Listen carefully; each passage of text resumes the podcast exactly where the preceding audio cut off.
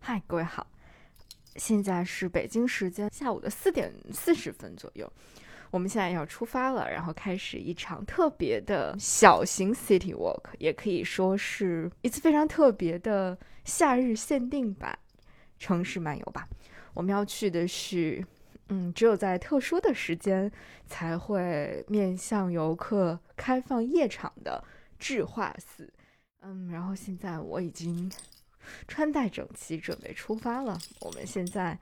过去大概要一个小时的时间，我们要赶上他七点钟的精音乐的演出，然后八点钟他就关门了，所以我们要在这之前赶到智化寺去。好，现在我们出发吧。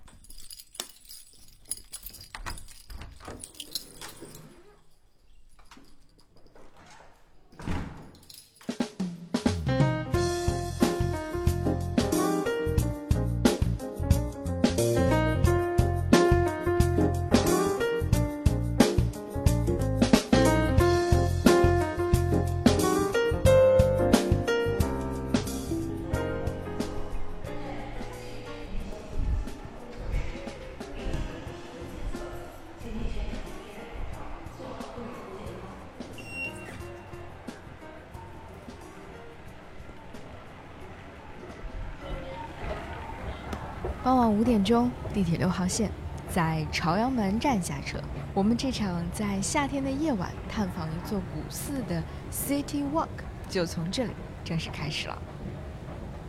陆米仓胡同五号，智华寺。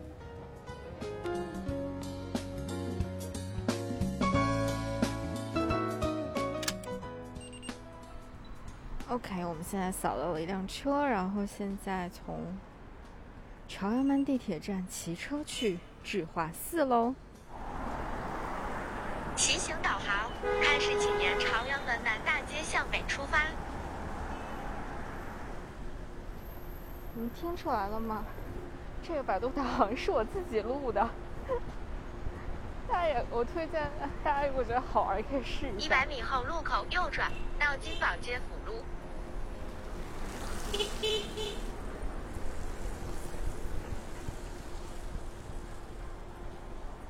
其实呢，最早我第一次听说智化寺的这个名字，是因为这里曾经拥有三个精美绝伦的藻井，而其中的两个已经被倒卖到了美国的纳尔逊美术馆和费城艺术博物馆。目前这里仅存的就是在藏殿里面的一个藻井。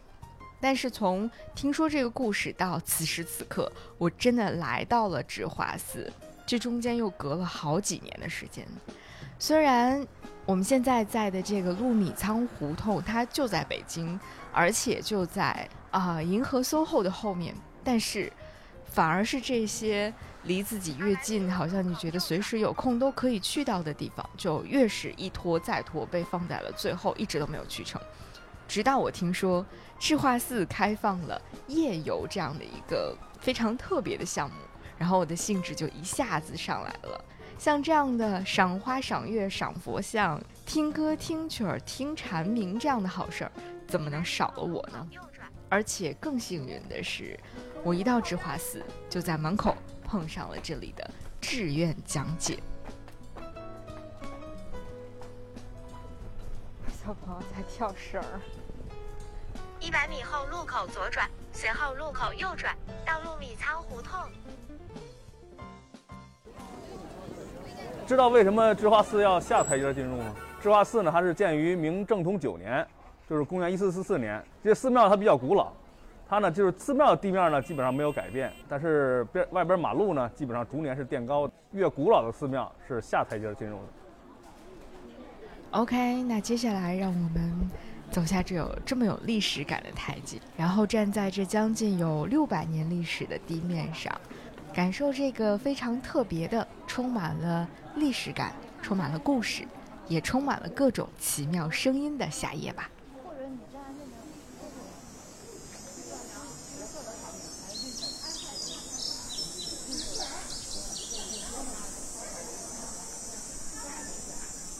就像刚才我们听到志愿讲解的那位老师提到的，智化寺。建成于正统九年，也就是公元一四四四年。因为当时的皇帝明英宗给他赐了这个名字，所以就叫智化寺。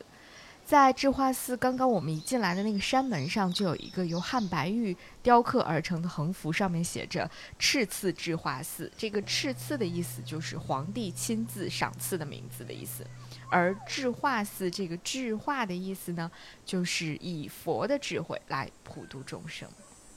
但是，其实智化寺这座寺庙跟我们，啊，可能平时以往去过的很多寺庙，像比如说少林寺啊、白马寺啊、雍和宫这样的寺庙，有一些不同。因为它从严格意义上来说，嗯，它不是一个面向公众开放的场所，一个公众开放的寺庙。它最初是一座家庙，也就是它是归属于某一个人的。它最初的主人是。明英宗时期的司礼监太监王振，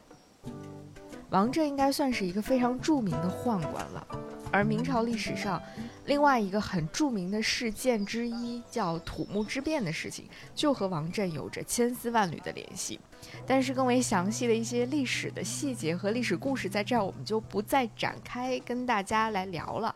呃，因为你来到智化寺，你就可以在智化寺第一进院的这个智化门里面看到非常丰富的史料的展示，有图片、文字，甚至还有一些实物来供你进行参考和了解。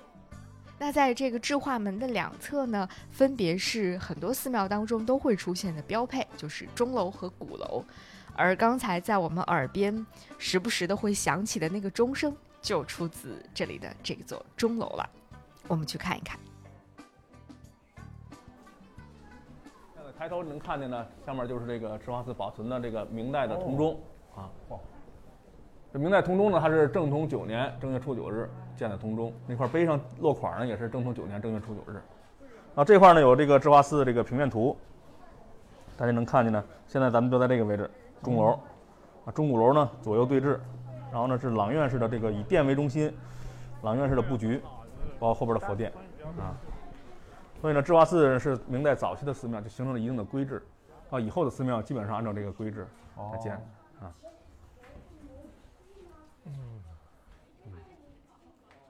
虽然今天我们在智化寺当中看到的很多建筑都已经不再是当年的老物件了，但是钟楼里面的这口铜钟却的的确确是当年建寺的时候就被铸造起来的老物件。但是，呃，今天有一点可惜的是，为了保护这口非常古老的铜钟，它已经被封存在了这个钟楼的二层，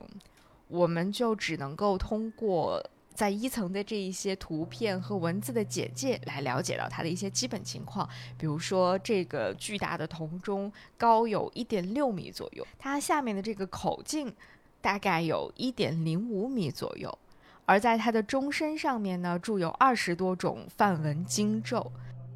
现在我们虽然已经没有办法近距离的跟它接触了，但是我们可以隔着一层木板来听一听。这座古老的钟发出的声音，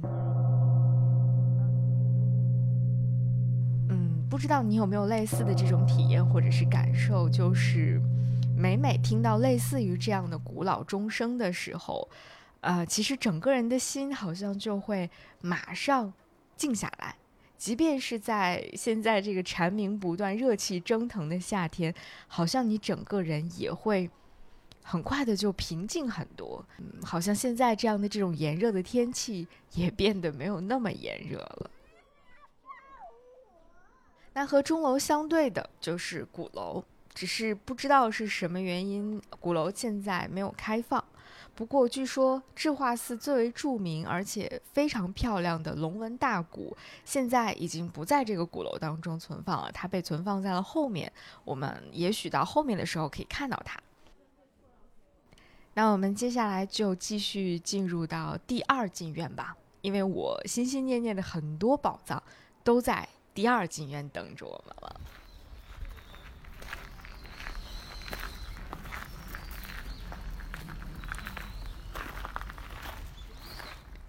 一走进第二进院，眼前真的是豁然开朗。有木质的小平台，上面放着一些黑色的铁质的座椅，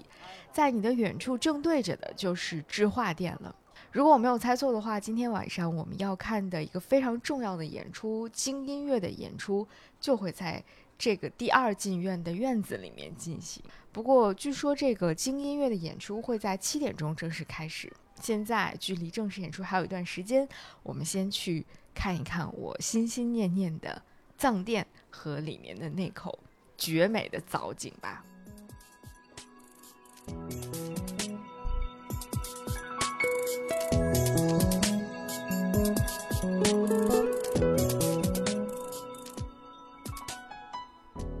藏殿呢是智化殿的西配殿。其实我最早在书上看到这个店名的时候，我是不知道应该把它念作什么的。嗯，是因为他曾经收藏过经书，或者说他是收藏经书的地方，我们应该把它叫做藏店呢？还是说这个地方是跟啊藏传佛教有什么关系，所以我应该把它叫做藏店呢？我一直都不是特别的清楚这件事情，所以我跟人提起说，呃，这个店的时候，我就会说，就是智化寺里还保存有藻井的那个店。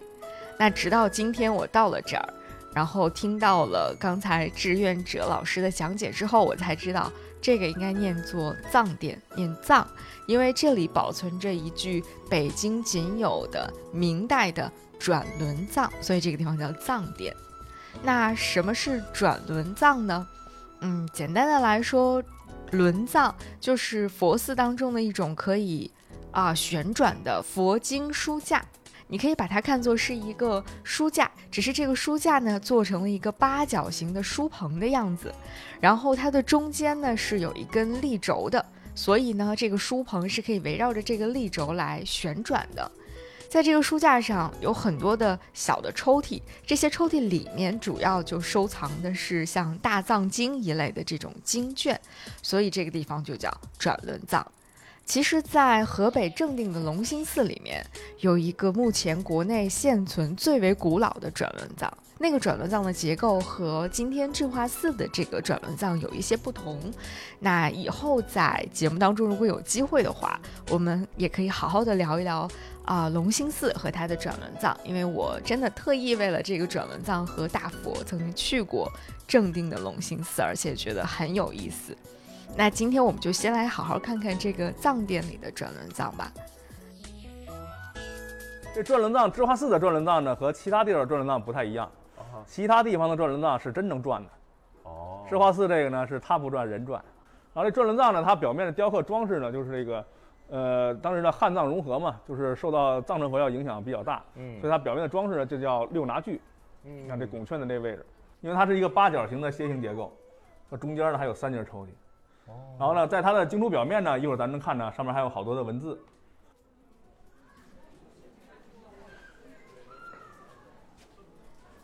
智化寺的这个明代的转轮藏，通高大概有四米左右。所以它是几乎占据了整个藏殿的这个高度。它是一个八角形的外形，然后每一面从上到下都设置了可以放置经书的小抽屉，而且每一个抽屉的表面都还雕刻有一尊佛像，佛像旁边还会有一个汉字。其实上面刻的就是我们很多中国人从小就非常熟悉的那个“天地玄黄，宇宙洪荒”的千字文了。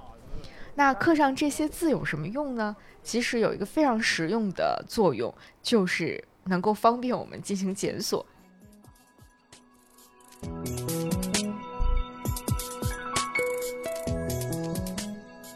不过呢，这个转轮藏它最让人感到惊艳的地方还不只是这些，它最抓人眼球、最让人觉得惊心动魄的地方就是。在转轮藏最上方和它的棱柱上，都雕刻有极为繁复而且非常精美的六拿具的造型。看到这些雕刻的时候，我只能非常词穷地说，美哭了。这个六拿具的雕刻造型到底有多美呢？那我们先来说说什么是六拿具吧。六拿具是佛教中六种以动物象征组成的法相装饰。这六拿具也就是六种动物，这六种动物分别是大鹏金翅鸟、龙女、鲸鱼、兽王、孩童和巨象，也有人把它叫做象王。就是大象的那个象王。那这是藏传佛教艺术当中一个比较常见的艺术图像，通常它都会出现在比如说佛像的背光或者是一些门券上面，啊，也就是大门的门拱上面，把它来作为装饰。如果你有机会到南京博物院去参观的话，你可以特别的留意一下，在南京博物院里收藏着一座被称为是南京城里最美的门——大报恩寺琉璃塔拱门。在这个拱门上就有非常清晰而且非常美丽的六拿具的装饰。那智化寺的这个木雕装饰呢，呃，又在刚刚我们提到的这六种动物的基础之上，增加了菩萨和金刚的造型，是很好的把藏传佛教和我们中原地区的佛教进行了一个非常好的融合。那看到这里的时候呢？外面呢已经是夕阳西下，只剩下一点点暖黄色的光，照在了六拿具雕刻的装饰上。这个时候，你再仔细的去端详这个雕刻作品的每一个小小的细节的时候，你甚至会有一种完全掉进了另外一个神话世界里的感觉。因为这里面六拿具当中的每一个造型、每一个形象，都会把你带到另外一个啊异世界里面去。好像你马上也能跟着鲸鱼去乘风破浪，或者跟着龙女在云卷云舒里自由飞翔了那种感觉。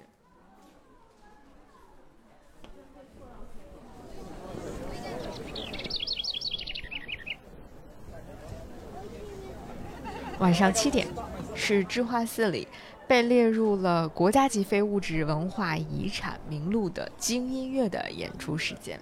上要欣赏到的就是这座博物馆里的一项国家级的非物质文化遗产——智化寺精音乐。啊，智化寺精音乐。传说精音乐被誉为是中国古代音乐的活化石。它从一四四六年开始，也就是这座寺庙建成两年之后。啊，从宫廷传入到了智化寺，然后一直延续保留至今。在这五百六十多年的时间当中呢，这门手艺曾经险些失传了，但是好在总是有人坚持了下来，把这个手艺留了下来，所以才能让我们今天依然能够听到这五百多年前的啊非常神奇的一段音乐演出。它之所以会险些失传的原因，和很多中国的传统艺术一样，它的这种继承的形式就是以师带徒的口口相传的形式来继承的。所以，我们大约可以想见，在过往的这五百多年、五个多世纪的时间里，一定是有那么至少几个人，他们在相信这一点什么，坚持这一点什么，才能让这个精音乐一直保留到今天的。那其实，在几年前，曾经有人拍摄过一部关于智化寺精音乐的纪录片，名字叫做《伽蓝梵音》。啊，这个纪录片曾经在啊央视有过播出，现在应该是可以在 B 站上面找到资源的。嗯，我特意去找了这部纪录片来看，在这部纪录片里出现的传承了智化寺精音乐的一位师傅，名叫胡庆学，他是一个特别有意思的人。那今天为我们演奏的这群人当中，站在最中间的那位乐师就是胡先生了。这架堂鼓呢有六对双龙戏珠的图案，是根据我们芝华寺的镇馆之宝啊鼓楼上的那个呃龙纹大鼓来精制而成。它用了一个立粉叠金的工艺啊，下面听听这个声音。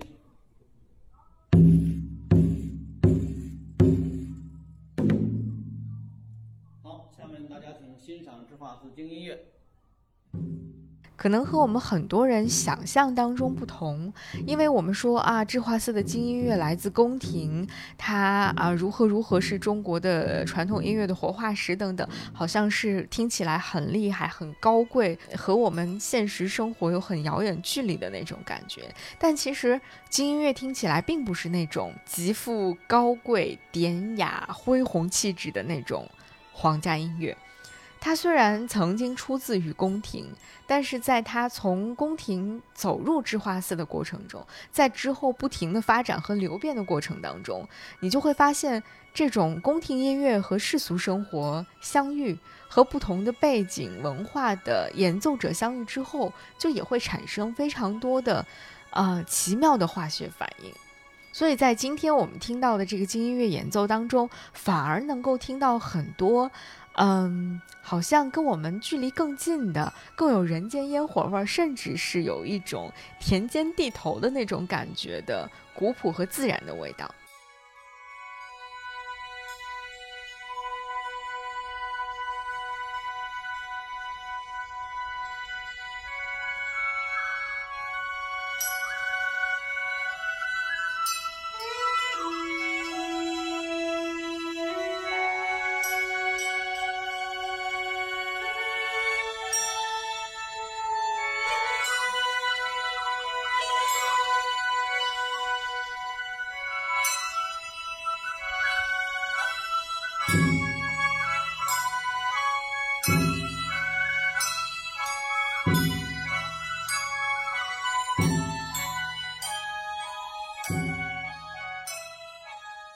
就像刚刚我提到的那个伽蓝梵音当中，纪录片的摄制组曾经采访过专门研究佛教音乐的一位啊专家老师，他在里面就特别提到过胡庆学他们的这些人在演奏金音乐的时候所透露出来的那种不同的气质，但也正是这个不同的气质，才让金音乐变得更加的鲜活、可爱、打动人心。音乐的气质。跟人的气质是相通的，胡庆学的就不是学院派的味儿，所以他更接近于徐增的味道，有民间的那种特点。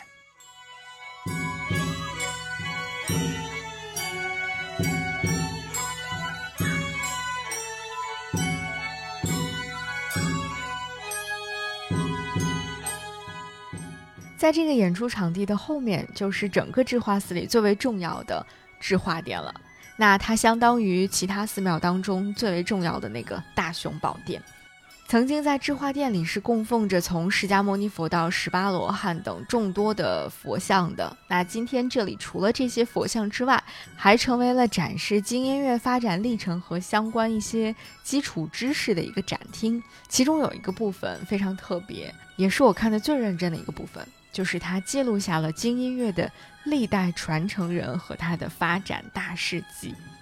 虽然列出来可能写下的只是一行非常简短的文字，啊，和一个又一个的，在我们看起来有一点陌生的名字，但是在这些文字和这些名字的背后，应该都有一段曲折又精彩的故事吧？你会发现，关于金音乐，关于历史的传承。同时，也关于人的信仰。这种信仰不止于是一种宗教信仰，它更像是一种人生信仰般的存在。我是就是用公车谱的人。再过三十年，这些音乐会，这个古谱就跟一张纸，因为那些谱是死的，你没有声音。你除非找到这个声音的词把这声音恢复出来，能进行有人玩这些东西，不让这些东西失传。午夜飞行是一档关注旅行、城市文化与生活的播客节目，力求用声音呈现多彩的城市故事，由 Marcast Media 制作出品。如果你是苹果手机用户，我们推荐你在苹果 Podcast 订阅收听这档播客。如果喜欢我们的内容，欢迎给出五星好评，并留下你想说的话。我们的节目也会同步更新在 Spotify、小宇宙、喜马拉雅、网易云音乐、QQ 音乐、荔枝 FM、蜻蜓 FM 等平台。另外，你还可以搜索关注“午夜飞行”的微博和微信公众号，期待听到来自你的声音。我们也欢迎有眼光的品牌来赞助我们的节目，支持午夜飞行做出更多更有深度和长远价值的好内容。如果你想要为午夜飞行打赏，用真金白银为你喜欢的内容投票，欢迎到爱发电搜索“午夜飞行”进行打赏。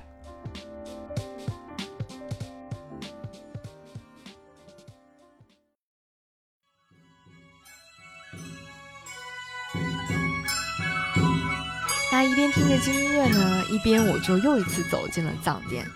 因为这里最大的重头戏我还没有来得及好好的欣赏，那就是藻井。其实，在看到这个藻井的实物之前，我已经看过无数张关于这个藻井的照片了。但是，真正看到它的那一刻、那一个瞬间，虽然我已经知道它长什么样子，而且几乎已经能够闭上眼睛就想起它的样子了，可是我真正看到实物的时候，我还是浑身机灵了一下。这口藻井的大小，比我想象当中的要小很多很多。再加上它是位于这个巨大的转轮藏的上方，这种高大的藏经橱和顶端的六拿具的装饰，其实已经严重的遮挡了我们去欣赏这口藻井和藻井下面那尊佛像的视线了。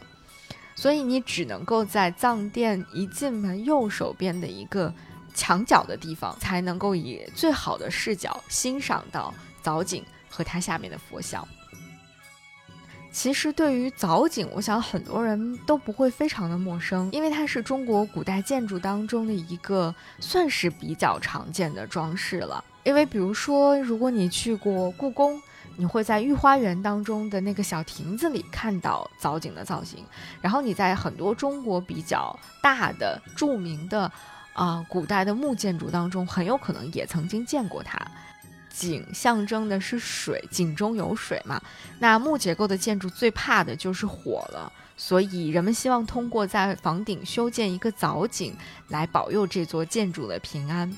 那另外一层意思呢，就更为深刻一些，就是说，呃，古人会把藻井看作是沟通人间和天堂的一个媒介，因为这个藻井的穹顶的地方，人们会勾画上各种变幻无穷的神奇符号和各种各样的装饰，甚至有很多地方的藻井会把这个穹顶打造的像天国一样，所以它也表达了人们想要借助藻井能够。从人间通向天堂的这样的一种非常美好的夙愿。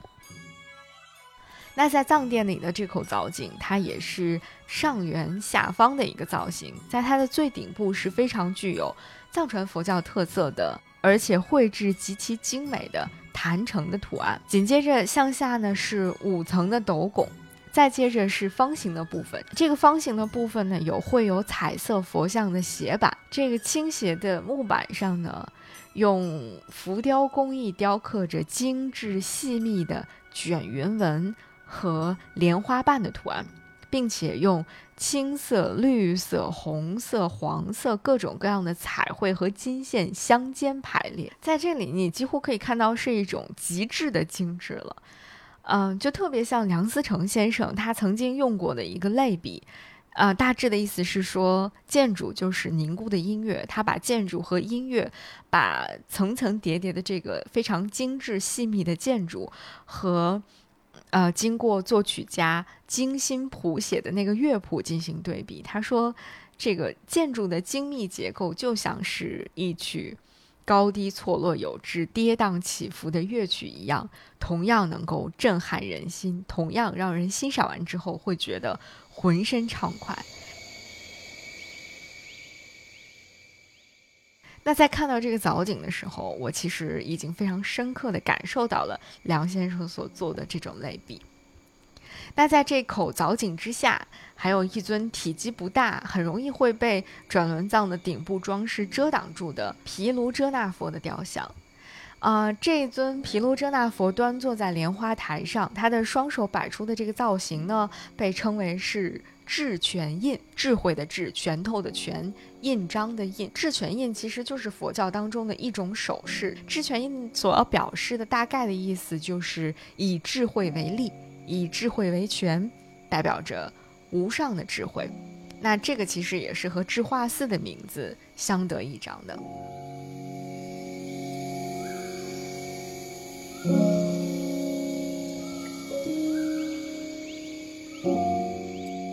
所以，当你的耳边响起的是藏殿外面的精音乐，然后眼前看到的是这尊淡然、充满智慧的佛像。以及他头顶绚烂无比的藻井的时候，嗯，有那么一个瞬间，我好像是进行了一场小型的时空穿越。然后你穿越到了不知道是具体的什么时间、什么地点，好像进入到了一个类似于虚空或者是白房子的地方，里面只有我这个人和眼前的这个让我看得入迷的转轮藏和藻井，就是那种只有我和我眼中的这个事物的那种感觉，就是神奇而又美妙的一种感受。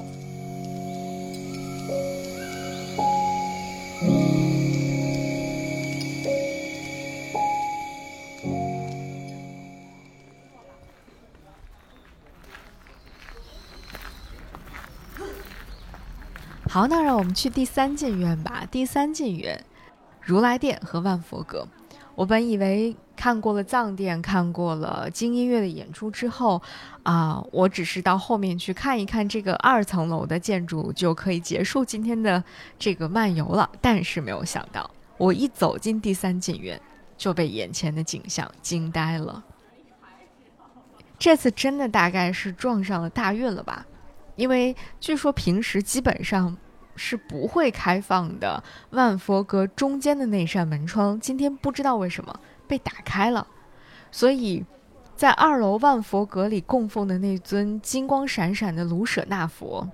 我在第三进院刚刚进到这个院子当中，站到院子正中间的时候，你只要往远处抬头去看二层的那个小窗子，你就会在绿树掩映当中。在傍晚降临，在寺里面的灯光渐渐亮起的时候，看到那尊佛像的真容，而且随着周围的一切都在渐渐的暗淡下去的时候，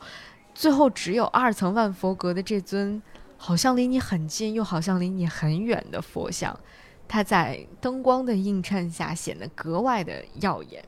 这种感觉真的是太奇妙了。我忽然之间就想起了，在我几年前去日本的奈良东大寺去参观的时候，当时我有看到介绍说，当年在东大寺举办这种大型的祭典仪式的时候，啊，东大寺的佛殿屋檐下面专门设置的几扇小门是会打开的，在那个时候。东大寺的大殿里面供奉的铜铸的毗卢遮那佛就会被广场上的万众瞻仰，这些在广场上的民众就会通过这些小小的门窗，然后看到里面的毗卢遮那佛的面容。当夜幕降临的时候，大殿内烛火通明，然后整尊佛像都会散发着金色的光。那个时候我在东大寺里读到这段文字的时候，我只能自行的去脑补一下当时的场景是个大概什么样子的。但是今天我看到万佛阁，虽然它的场面、它的面积没有东大寺那么宏大，但是啊，在一个佛殿里面开一扇小窗，然后周围暗淡下来，夜幕降临的时候，啊，寺里面点起了灯火，照亮了佛像，而你在广场上远远的看到它。那种感觉，我觉得和当时、当年东大寺的广场上的信众看到他的那种感受是相通的。这的确是一种非常特别的神圣感，即便我并不是什么宗教的忠实的信徒和拥趸，我依然能够感受到那种神圣感和震撼的感觉。和我同时在场的各位参观者们。也都对今天的幸运格外珍惜，然后你就看到大家已经把长枪短炮、三脚架、自拍杆迅速的拿了出来，然后摆成了一排，开始进行艺术创作了。那我们就不打扰他们，继续往里走吧。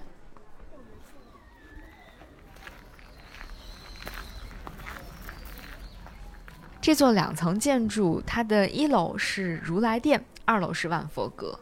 如来殿里面供奉着释迦如来本尊，然后梵王和金刚是分立两旁的。这三尊佛像的高度也已经远远超过了其他的普通寺庙了，而且他们的衣着、头饰等等各种各样的细节的雕刻工艺也透露着精致和华美。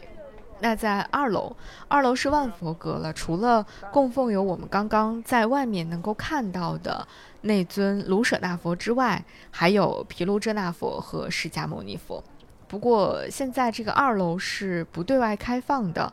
啊，但我们在一楼可以通过一个小的屏幕看到有官方制作的一段视频。这段循环播放的视频会告诉我们二楼大概是一个什么样子的。为您展示二层万佛阁，穿过隔扇门，顺着明代木质楼梯，缓缓登楼，您可以看到古朴厚重的明代斗拱。OK，那到这里呢，我们的这场夏夜漫游就即将要结束了。因为我在万佛阁对面的台阶上坐了很久很久，然后看这个二楼的佛像也看了很久，所以当我回过神来往回走的时候，我发现智化寺里面的人已经很少了，游客大概都已经快要散尽了。那当我回到智化殿门口再回头去看的时候，远处的那个银河 SOHO 的大楼就显得格外的明亮。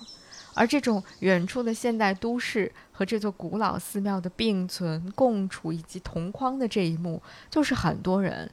呃，来到智化寺非常渴望能够捕捉到的一幕。那这个时候，因为天色已经很晚了，已经八点多钟了，所以院子里的仿古灯笼开始逐渐亮起，然后游人渐渐散去，院子里面只剩下了很少的人，然后安静的佛殿，还有院子里面的。丁香和梨树，虽然它们已经过了繁花盛开的时节了，但是此时此刻，它们在夜色当中也显得非常的温柔。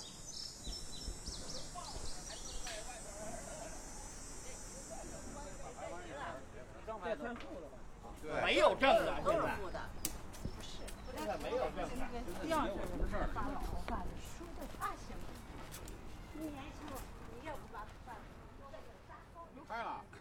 走出智化寺，走在陆米仓胡同里，啊，那种感觉就好像你刚刚做完了一场古老又虚幻的梦一样。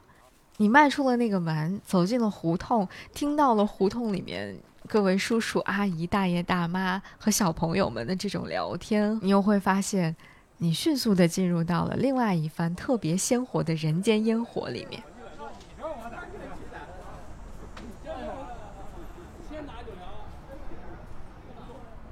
但其实，无论是古老的寺庙，还是胡同里的人间烟火，他们两者之间其实完全不割裂，甚至可以说是相辅相成、相得益彰的。就像智化寺本身，它在这个陆米仓胡同当中安然存在了五百多年的时间，就像京音乐在这儿以一种近乎民间草台班子那样的传承和保护一样，你会觉得。虽然这个地方叫智化寺，可是这个寺庙并没有那么高不可攀，也没有超然于世，更没有与世隔绝。相反，它其实就是平凡生活当中的一部分，它是带着温度和非常丰富的情绪细节的那种日常。只是我们在日常当中似乎不太有时间和心情去发现这种日常，去感受这种日常。所以，在这个非常难得的凉爽的夏日的晚上，当我站在游人快要散尽的智化寺前面的时候，我突然想起了小的时候学过的苏轼的那首《寄承天寺夜游》：“何夜无月，何处无竹柏？但少闲人，如吾两人耳。”这是苏轼。被贬黄州的时候写下的词句，我一直特别喜欢。只不过今天我再拿出来看这首词的时候，我觉得和当年小的时候学习的时候的感受是完全不一样的。因为当时老师教给我们的是，这是苏轼被贬到黄州之后依然能够怡然自得的那种旷达的心境。可是，在今天，我当然能够更加体会到这种旷达心境的难得。同时，我可能。啊，更受到触动的就是最后一句吧，就是“但少闲人，如吾两人耳”。就像苏轼在里面写到的：“月下散步，看竹子和柏树的影子，啊，照映在地上，月光如水，而这些竹柏的影子就像是水中的植物一样飘飘摇摇。你当然会感叹说，这夜色真美啊，这月光真美啊，这场夜晚的散步真美啊。但是哪一天晚上没有月光呢？哪一天晚上没有月亮？哪里没有像竹柏这样的植物呢？它都随处可见，只不过，嗯，你不是像我这般的闲人罢了。所以在这个夏天，就请让自己哪怕做一天、一个晚上，哪怕一个小时的闲人吧，也算是我们没有辜负夏夜的无限美好呀。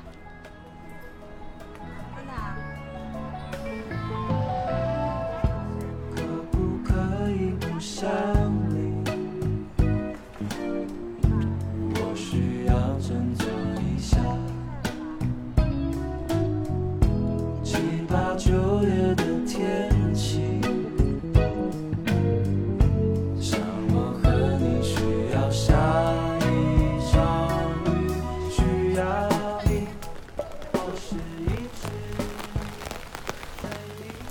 在开始下雨了，我的夜游智化寺顺利结束了。现在我们开，呃，现在我要回家了。然后现在雨越下越大，我要赶紧去坐地铁回家了。祝大家夏天快乐，拥有很多很多个美好的夏夜。